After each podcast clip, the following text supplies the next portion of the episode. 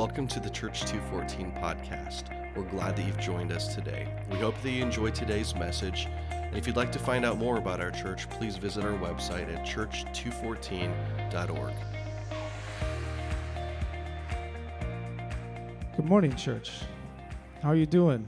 Hey, why'd you guys stop? Why'd you guys stop? Come on. I mean, did they did they not just unleash on us? I mean, holy cow. Especially Nicole and Fight My Battles. My goodness. My goodness. Divergent City Church is in the house. They're going to be in wonderful hands with her leading the way, I can tell you that.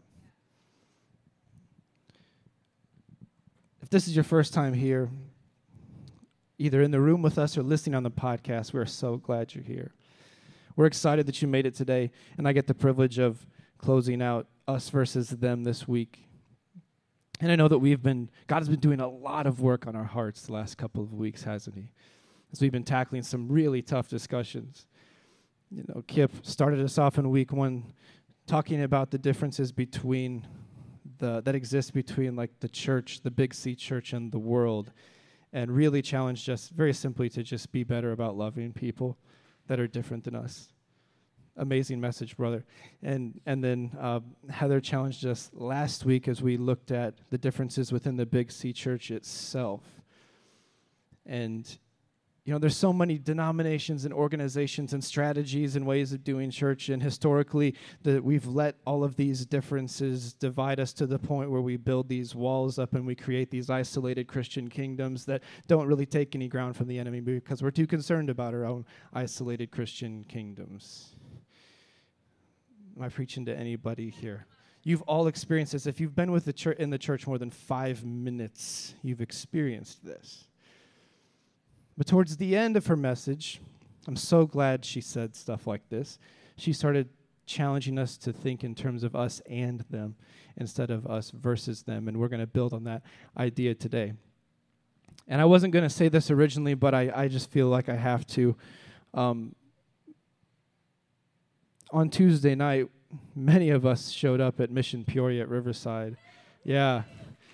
And we were there to support Heather as she preached a, an awesome message about Gideon. And, and Rochelle and I got to play a song that we helped write with Chris and Heather that kind of went along with the message. Um, and all of that stuff was amazing. Many of you showed up. Uh, but the coolest thing that we all experienced there was just unity in the city of Peoria and the power of that unity and vulnerability between people from a bunch of different churches. There's a lot of history. There's so much pain and heartache that exists in this city, both within the church because of things that have happened and outside the church because of things that have happened.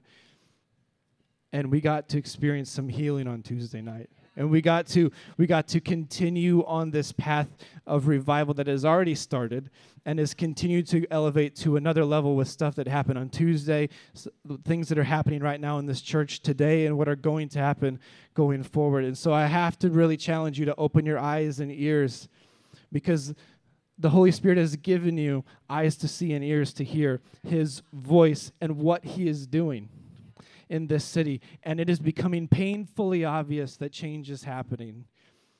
You just have to look around, you just have to listen.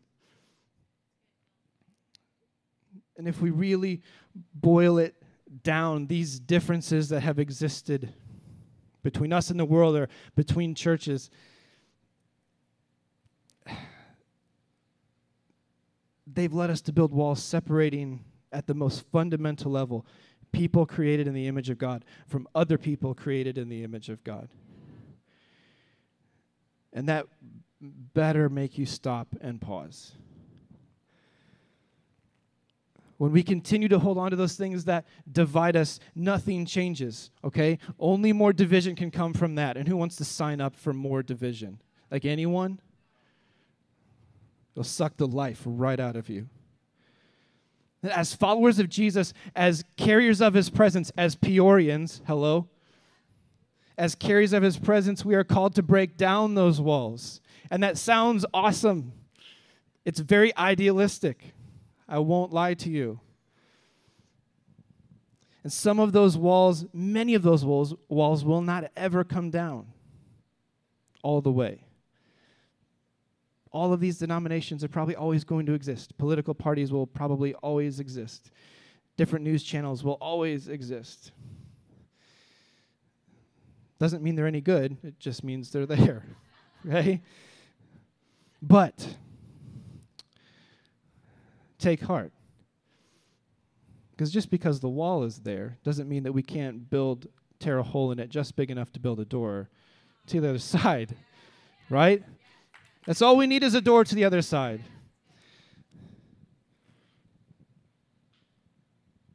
Because let's be honest, they could use our help, and we could use their help. We could. And I want to, I, we got to camp out on this for a little bit. I know it's a long intro, but we, we, we have to set the stage properly. We cannot just agree to disagree, it's not good enough. We can't even stop at a place where we are simply cordial with each other, because we all know that half the time that's not even a real, genuine feeling anyway. We're just polite Americans, right? That, that doesn't mean anything. Real breakthrough happens when we commit to partnerships in spite of the differences and actually work together to rebuild. Okay? Not everybody heard that.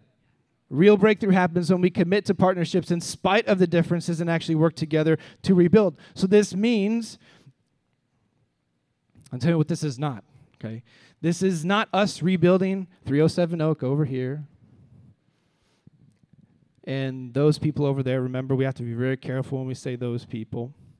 Those people over there rebuilding their little thing over there, we don't bother each other. We don't get in each other's way. Sharing parking spaces is not good enough, although it's a huge plus. huge plus. In Jesus' name, we pray for that.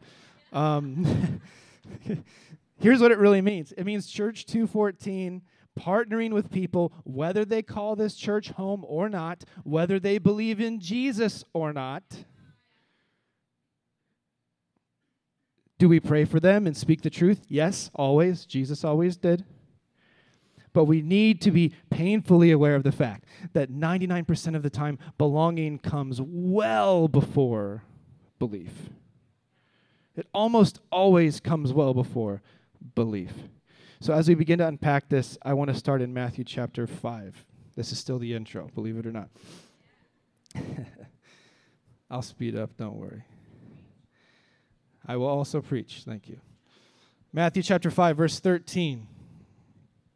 It'll be on the screen, but I encourage you to look it up on your device or on your real paper Bible. You are the salt of the earth. But what good is salt if it has lost its flavor? Can you make it salty again? It will be thrown out and trampled underfoot as worthless. Verse 14, you are the light of the world, like a city on a hilltop. Funny how that area up by Bradley and Peoria is affectionately referred to as the hilltop. Like a city on a hilltop that cannot be hidden. No one lights a lamp and then puts it under a basket. Instead, a lamp is placed on a stand where it gives light to, say that word with me, everyone, everyone in the house. Verse 16 is so important for us today. In the same way, let your good deeds shine out for everyone, all to see, so that I got to hear you, so that so that everyone will praise your heavenly Father. Okay, that what is it? That's what it says. Your heavenly Father. What does it not say? It doesn't say you. It doesn't say me. It doesn't say the leadership team. It doesn't say Church 214. It doesn't say our brilliant strategies. It says your good deeds for everyone. And who gets the glory? Your heavenly Father. Guys, at Church 214, we are called to rebuild and restore the city of Peoria, both in the spiritual and in the physical. And if we're going to do that, we will need to be the salt of Peoria. And I have, it's funny, this passage has always fascinated me because I have always wondered why Jesus compared us to salt. And as I meditated on this idea for the last couple of months, I, I will say that God clearly spoke to me and He reminded me that while salt is not a big deal in 2019, it was a really big deal for basically 99% of human history. Okay, we're going to do a little history lesson briefly. Take a deep breath. I promise it will not hurt and you will survive. Even some even a little bit of Latin lessons. Okay. During the Roman Empire, salt was used as a form of currency. Ike, help me out here. The Latin phrase, and I'm going to say it like I'm Italian, saldare. I'm going to try to say it like an Italian. It means to give salt. Okay, now we're going to do, let's, this, this should be fun. Okay, on the count of three, everyone say it like you're from Illinois, though. Like you're from the Midwest. Okay? I'm not going to help you. I'm gonna, I want to see how you guys interpret this. Okay, one, two, three. There you go. All right. Now, here's what's cool about that. Saldaire. It's not a huge stretch to go from saldaire to the English word soldier. Roman soldiers, saldare, were often paid at least partially with salt. That's where we get the word soldier from. Furthermore, they were not hourly workers.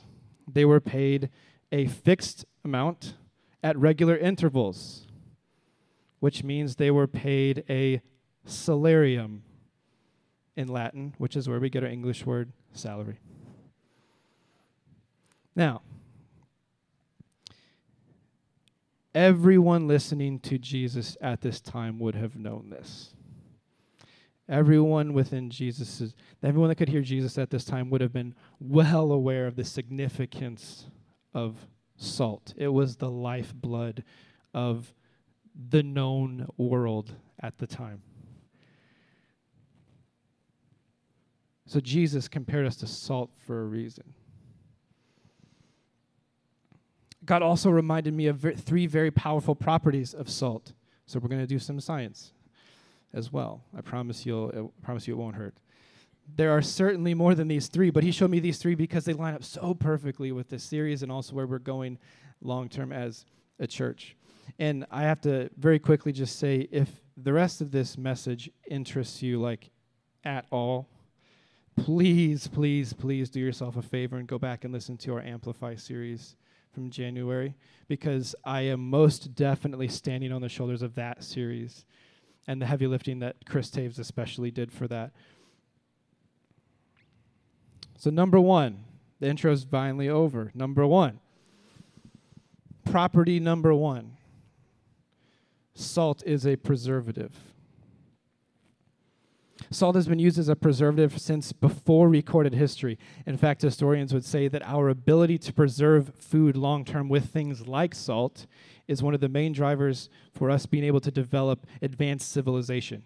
To be able to go from little tribes, isolated tribes, to villages and towns and cities and countries to the advanced civilizations that we have today. Now, the summer before my seventh grade year, our family moved into this really cool house in Tremont. And uh, an older gentleman owned the house previously, before my parents bought it, and he left a few things behind. In particular, in the basement, there was this really long homemade plywood table, shelving unit, really. And it was filled with glass jars that were covered in dust and mold, and they were filled with what looked like prehistoric black goo. Like, I'm not joking. It might as well have been recovered from a sunken pirate ship. And uh, just completely nasty. And, and of course, we, especially my brother and I, we just had to figure out what was in there, right? Just for the fun of it. And don't worry, I don't have pictures. I do not have pictures. Um, I'm not. I wouldn't do that to you. I promise. It was. It was really gross. But we tried to open some of these and we and, and we were successful and and we tried to figure out what used what the black goo used to be. I think there was maybe some peaches and tomatoes and maybe some pickles, but you really couldn't tell because it was just black sludge. Um, and we don't really know what happened. Uh, we don't know how long the jars were down there. Um, but my best guess is that at some point the seal was compromised and some oxygen was able to seep into the jar and it caused the contents to decay.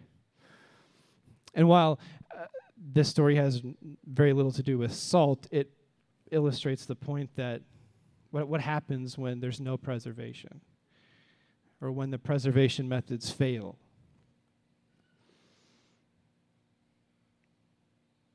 The second law of thermodynamics breathe, please. It's okay. Says that systems always move from order to disorder unless energy is applied. And I'm going to make this really simple for you, I promise. Our bodies, every single day, whether you know it or not, your body is trying to die on you. So, yeah, there we go. One person knows. Ike knows. Your body's trying to die on you every single day. It's trying to move from order to disorder. So, what do we do? To the best of our ability, depending on how much you care, you try to get eight hours of sleep and you try to eat healthy and you try to work out and you try to stay active and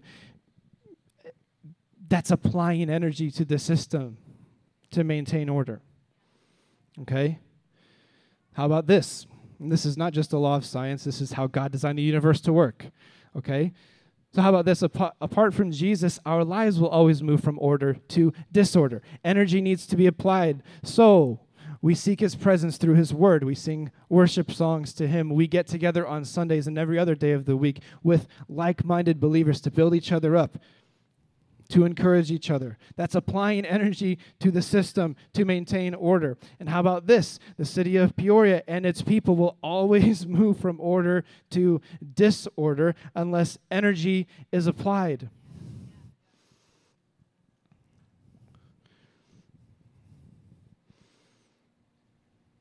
So we don't just pray that God would rebuild the city and wait to see what happens. Now, He could definitely do it. He does not need our help. But I don't really see anywhere in the Bible where that's actually how it went down. God didn't build the temple in Jerusalem, He didn't just speak and it appeared out of thin air. He could have, but He told Solomon to do it. After the captivity ended, he could have rebuilt Jerusalem by speaking it into existence, but he didn't. He told Nehemiah to build it, and he told King Cyrus, who was a foreigner, a pagan, who actually didn't really believe in him as the one true God, he told King Cyrus to fund it. Okay? Jesus said, in Matthew 16, he looked at Peter. He could have built the church by himself, but he didn't. He looked at Peter and he said, On this rock I will build my church, and the gates of hell will not conquer it, and I will give you the keys to the kingdom of heaven. Energy needs to be applied. Hello? So we go and make disciples just like Jesus did. We need to act like salt and be a preservative. We need to stop the decay. We need to apply energy to the system. So, how do we do that? We do what Jesus did. You got to move into the neighborhood. The message translation says in John 1:14 it says the word became flesh and blood and moved into the neighborhood. Luke 19 says that Jesus came to save that which was lost. He moved into the neighborhood in John 1 and in Luke 19 it says he came to save that which was lost. And we are doing just that in the physical realm with 307 Oak. Our first permanent location, a building that was falling apart as it lay empty, a building that was most recently used as a swingers club, will be rebuilt and become a house of God. We are going to apply some energy to that system. And yes, it's going to be amazing. We're going to pack the place out on Sundays. It's going to be so awesome. We're going to open the big garage door and blast music out so that the Chiefs game will have to listen to worship music instead of whatever else they're doing. Hey, it's, but that, guys, let me, please hear me. That is not the most exciting part. I promise. We will have a permanent location in the heart of the city from which we can move out into the city to apply some energy and stop the decay. To bring new life. And we're going to do it by partnering with people from other churches, people from other religions, small businesses, big corporations, local government, you name it. Because what is being rebuilt in the physical will lead to rebuilding in the spiritual and vice versa. As we are rebuilt in the spiritual, we will be we will see opportunities and we will be empowered and enabled to rebuild in the physical too. And please hear me. Heather said something like this last week, and I'm going to reiterate it. If it leads to growth at Church 214, we're going to welcome it and celebrate it. And if it leads to growth at Riverside, we're going to celebrate it and we're going to welcome it. It's the same energy, same energy for Divergent City, same energy for Northwoods. The list goes on, okay? Same energy. The reason we will do that is because we will have achieved success, which is an increasing awareness of the presence of Jesus in this city. That's it. So, number one, salt is a preservative. In a way, you could also write step number one. That's the first step we're going to take. Move into the neighborhood and become a preservative. Property number two, or step number two, salt adds flavor. Now, that last section makes it sound like we're this army of trailblazers and we're going to take ground for the kingdom. And make no mistake, we are going to definitely take ground from the enemy. We're going to take all of it if we can. Okay, we're going to take all of it if we can. But here's the tension we have to be comfortable with tension. When you go to a restaurant and it's a good steakhouse, so you feel brave enough to order a ribeye. Do you order a plate of salt seasoned with little flakes of ribeye? Or do you order ribeye seasoned with little flakes of salt and maybe a few other spices if you're really fancy? Like, you know, s- smoked paprika is a wonderful choice. Okay. Which is it? I mean, it's a joke, right? We, we know. You choose the ribeye with a little bit of seasoning. When you finish that ribeye on the grill, can you even see the seasoning most of the time? No. But when you take a bite, can you taste it? Yes. What happens if there's too much seasoning? You, you spit it out. And you might even lose your appetite. Listen very carefully the recipe cannot be all about us and our way of doing things, seasoned with little flakes of Jesus. The recipe must be, it must be all about Jesus, and we season it with little flakes, different strategies based on how the Holy Spirit leads us, not our brilliant ideas. Okay, the recipe must be that. And please don't take my word for it. My brother's a much better cook than I am. Please don't take my word for it. We got to look at God's word. Colossians 4, starting in verse 5 says, Walk in wisdom toward outsiders. Say it with me. One, two, three. Toward outsiders making the best use of the time. Let's stop right there. So we're not walking away. We're not shutting ourselves in our homes or our churches. We're not arguing online. We're not protesting. We're not avoiding. We're walking toward outsiders. Why? Because this is the best use of our time. Like it could not be more clear than that. Verse 6, let your speech, so that's what we're going to do. Verse 6 is our attitude, our mindset. Let your speech always be gracious, seasoned with salt, so that you may know how you ought to answer each person. So we cannot let our strategy, our lingo, our way of doing things get in the way of what Jesus is trying to do in a particular situation or in a given person's life.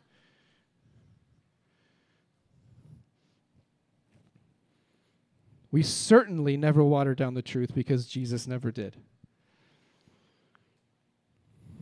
But when working alongside other churches, other religions, organizations, businesses, government, it's important that we know our audience and we try to connect with them and engage with them accordingly.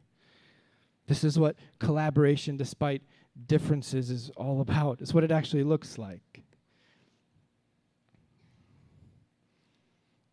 I'm obsessed right now with um, a study Bible that I got for Christmas. It's called an archaeology study Bible, and um, all of the notes are like very historical, and, and they they kind of connect archaeological finds to the writings of the Bible to kind of strengthen your faith and that hey, we've actually found this stuff. It's not just a story that somebody made up.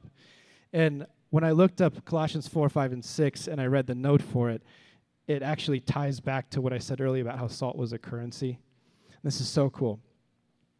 It says one it said one reason why salt was a form of currency was because salt was the most widely available spice throughout the year for people of all economic levels. Okay?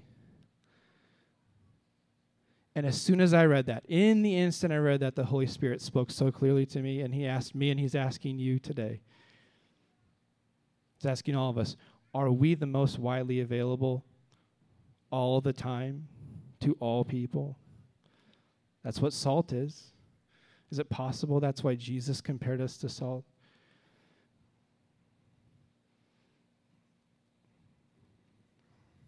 Jesus was the ultimate example of this. He made sure they all belonged. Because if he, as the Son of God, desired a relationship with his children, but would not allow them to belong, would not allow them into his presence, how could they possibly know him?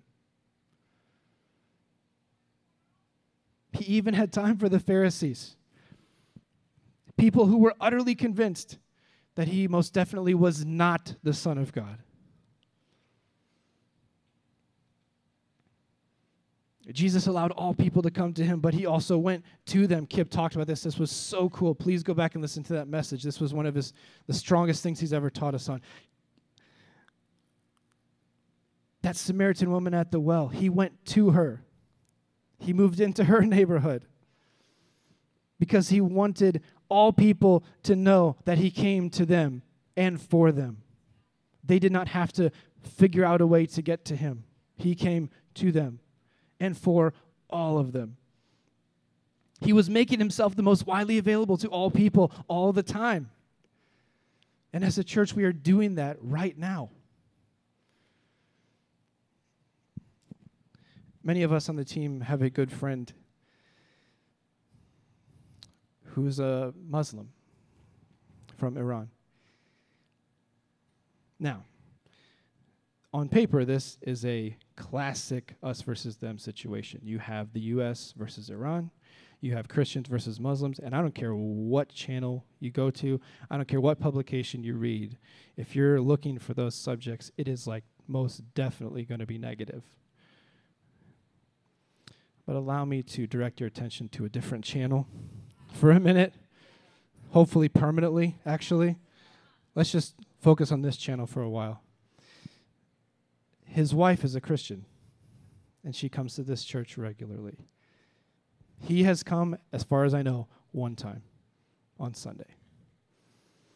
So that means, if many of us are friends with him, that 99% of his interactions with Church 214 are actually occur outside of Sunday mornings and just in the context of hanging out with people. And guys, this is forever going to be my first example I give when we try to explain to anyone why what happens on Sunday morning is just really not that important compared to the other 6 days of the week.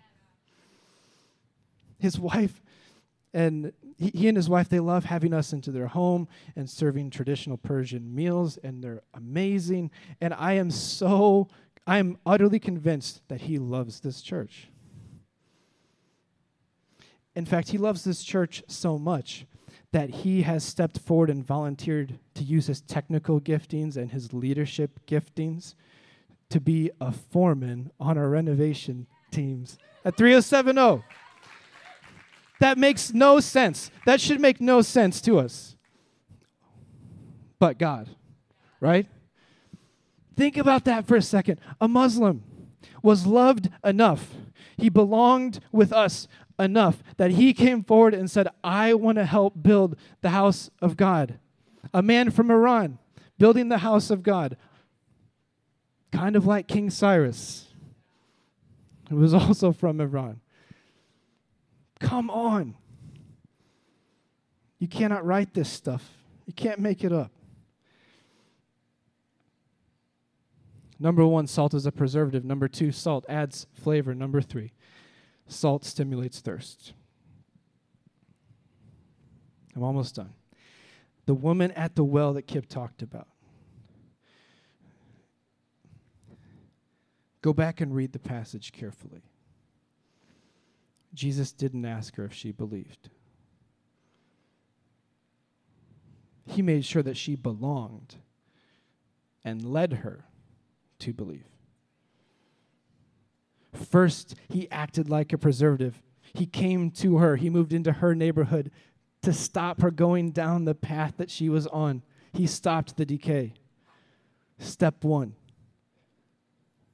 Then, in his wisdom, step two, he was kind and spoke graciously to her. He knew how to connect with her. He seasoned his words with salt, adding flavor while still declaring the truth to her about her sin and the truth about himself. Got to have both. Truth and love. And that appealed to her thirst. He offered her living water such that she would never thirst again.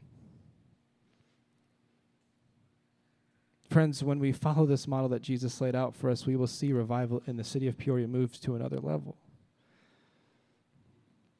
When we neighborhood as a preservative to stop the decay and then add flavor by walking towards people with wisdom and speaking kindly and graciously to them, making them belong.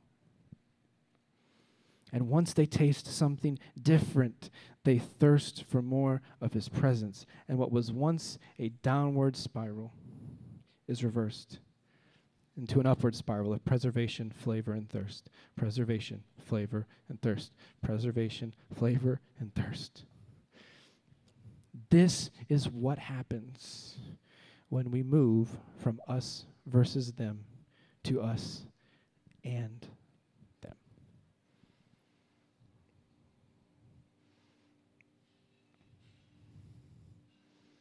And I'm so glad that our church is already sort of organically doing this.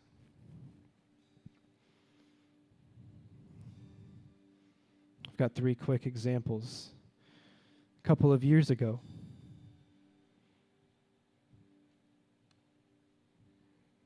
a family very close to the some church was hurting.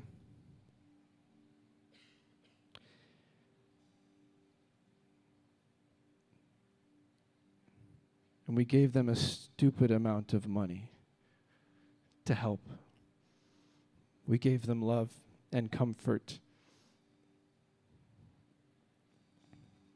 and leadership advice and some old equipment. Some would say it was reckless. We could have used that money to get 307 Oak earlier. Wrong decision. That would have been the wrong decision because the gathering church is alive and well today.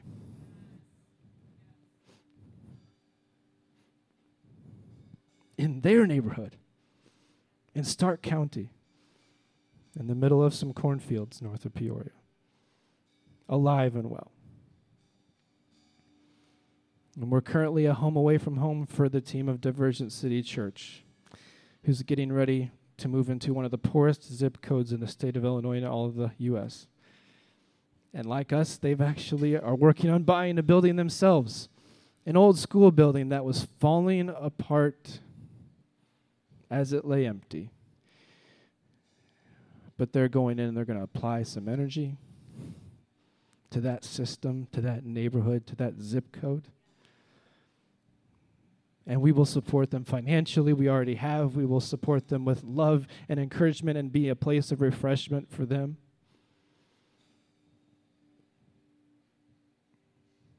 And they're actually not too far away from where 307 Oak is. We're going to be neighbors in a way. And I cannot wait. Cannot wait. And number three, I already mentioned it. We have a Muslim leading the renovation at 307 Oak. And, and that's all I have time for because there are so many other examples that I could give you. This is just the beginning. There's so much more to come, especially as we develop our relationships in the marketplace. As we step forward with renovations on 307 Oak, we're going to engage with the city of Peoria for permits and parking guidelines and other things that I'm sure I'm leaving out. I'm just the worship director. Thankfully, I don't have to worry about all of that stuff. Thank you, Ike and Blake. I want to honor you for tackling that gargantuan task with so much courage and humility. Most people would look at at that situation say, "Yeah, well, that's just that's just the mundane steps you have to go through to to buy a building. It's like buying a house, right?" But I can tell you that this church definitely does not believe that. We fully believe these are not steps to buy a building. They're or renovate a building. They're interactions with people created in the image of God. They're divine appointments with people that God has placed in our path for some reason, and maybe it's a small reason.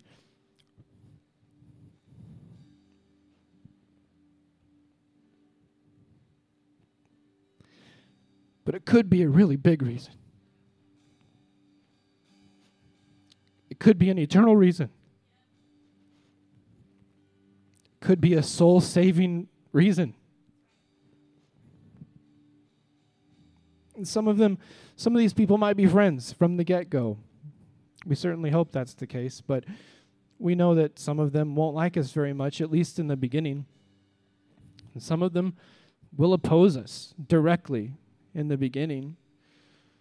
Just check out that Journal Star article and go to the comments.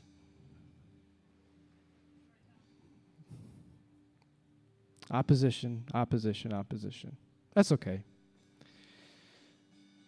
Doesn't really matter where they fall on the spectrum because God will accomplish exactly what He has called us to do. We just need to continue to step forward in wisdom toward outsiders. And if we can make those outsiders feel like they belong, whatever happens next will be good because we will have to say only God could have done that. Only God could have united us and them. Let's pray.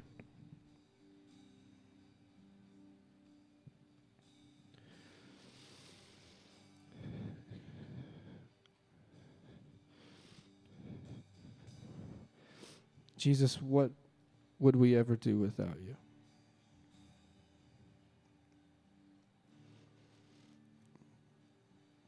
You are so kind to us. You've always been kind.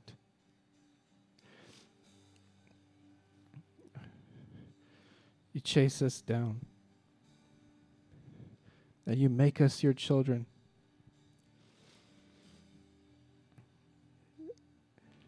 You fill us with your spirit and you give us gifts.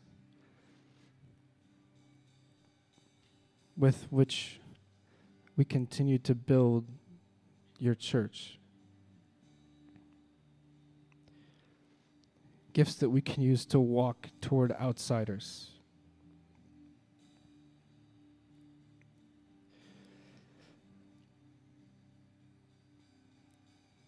Thank you for showing us the way.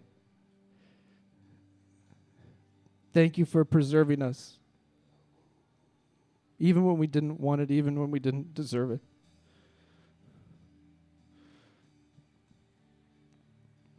Thank you for speaking graciously to us, adding flavor, seasoning your words with salt.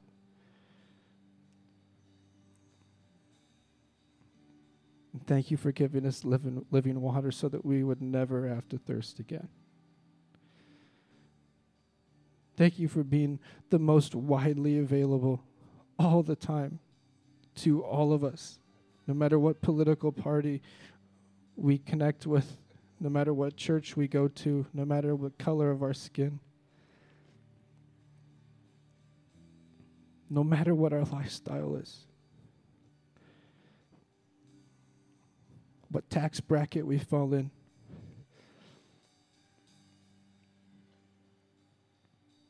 What neighborhood we live in,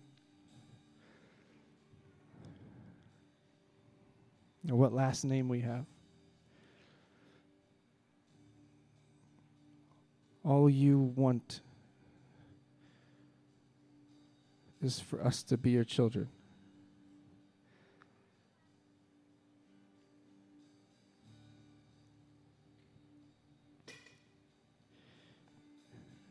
So, God, as we step forward from this moment forward, give us the strength to resist the lies of the enemy, to abolish us versus them in our hearts. Renew our minds so that when we see somebody different than us, when we meet somebody different than us, our first instinct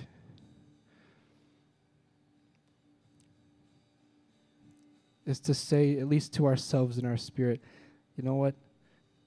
That person belongs to. That person needs Jesus too. Because I do. I still do. And I always will. God, we cannot wait to see what you're going to do as you continue to unite us and them in the city of Peoria. In Jesus' name.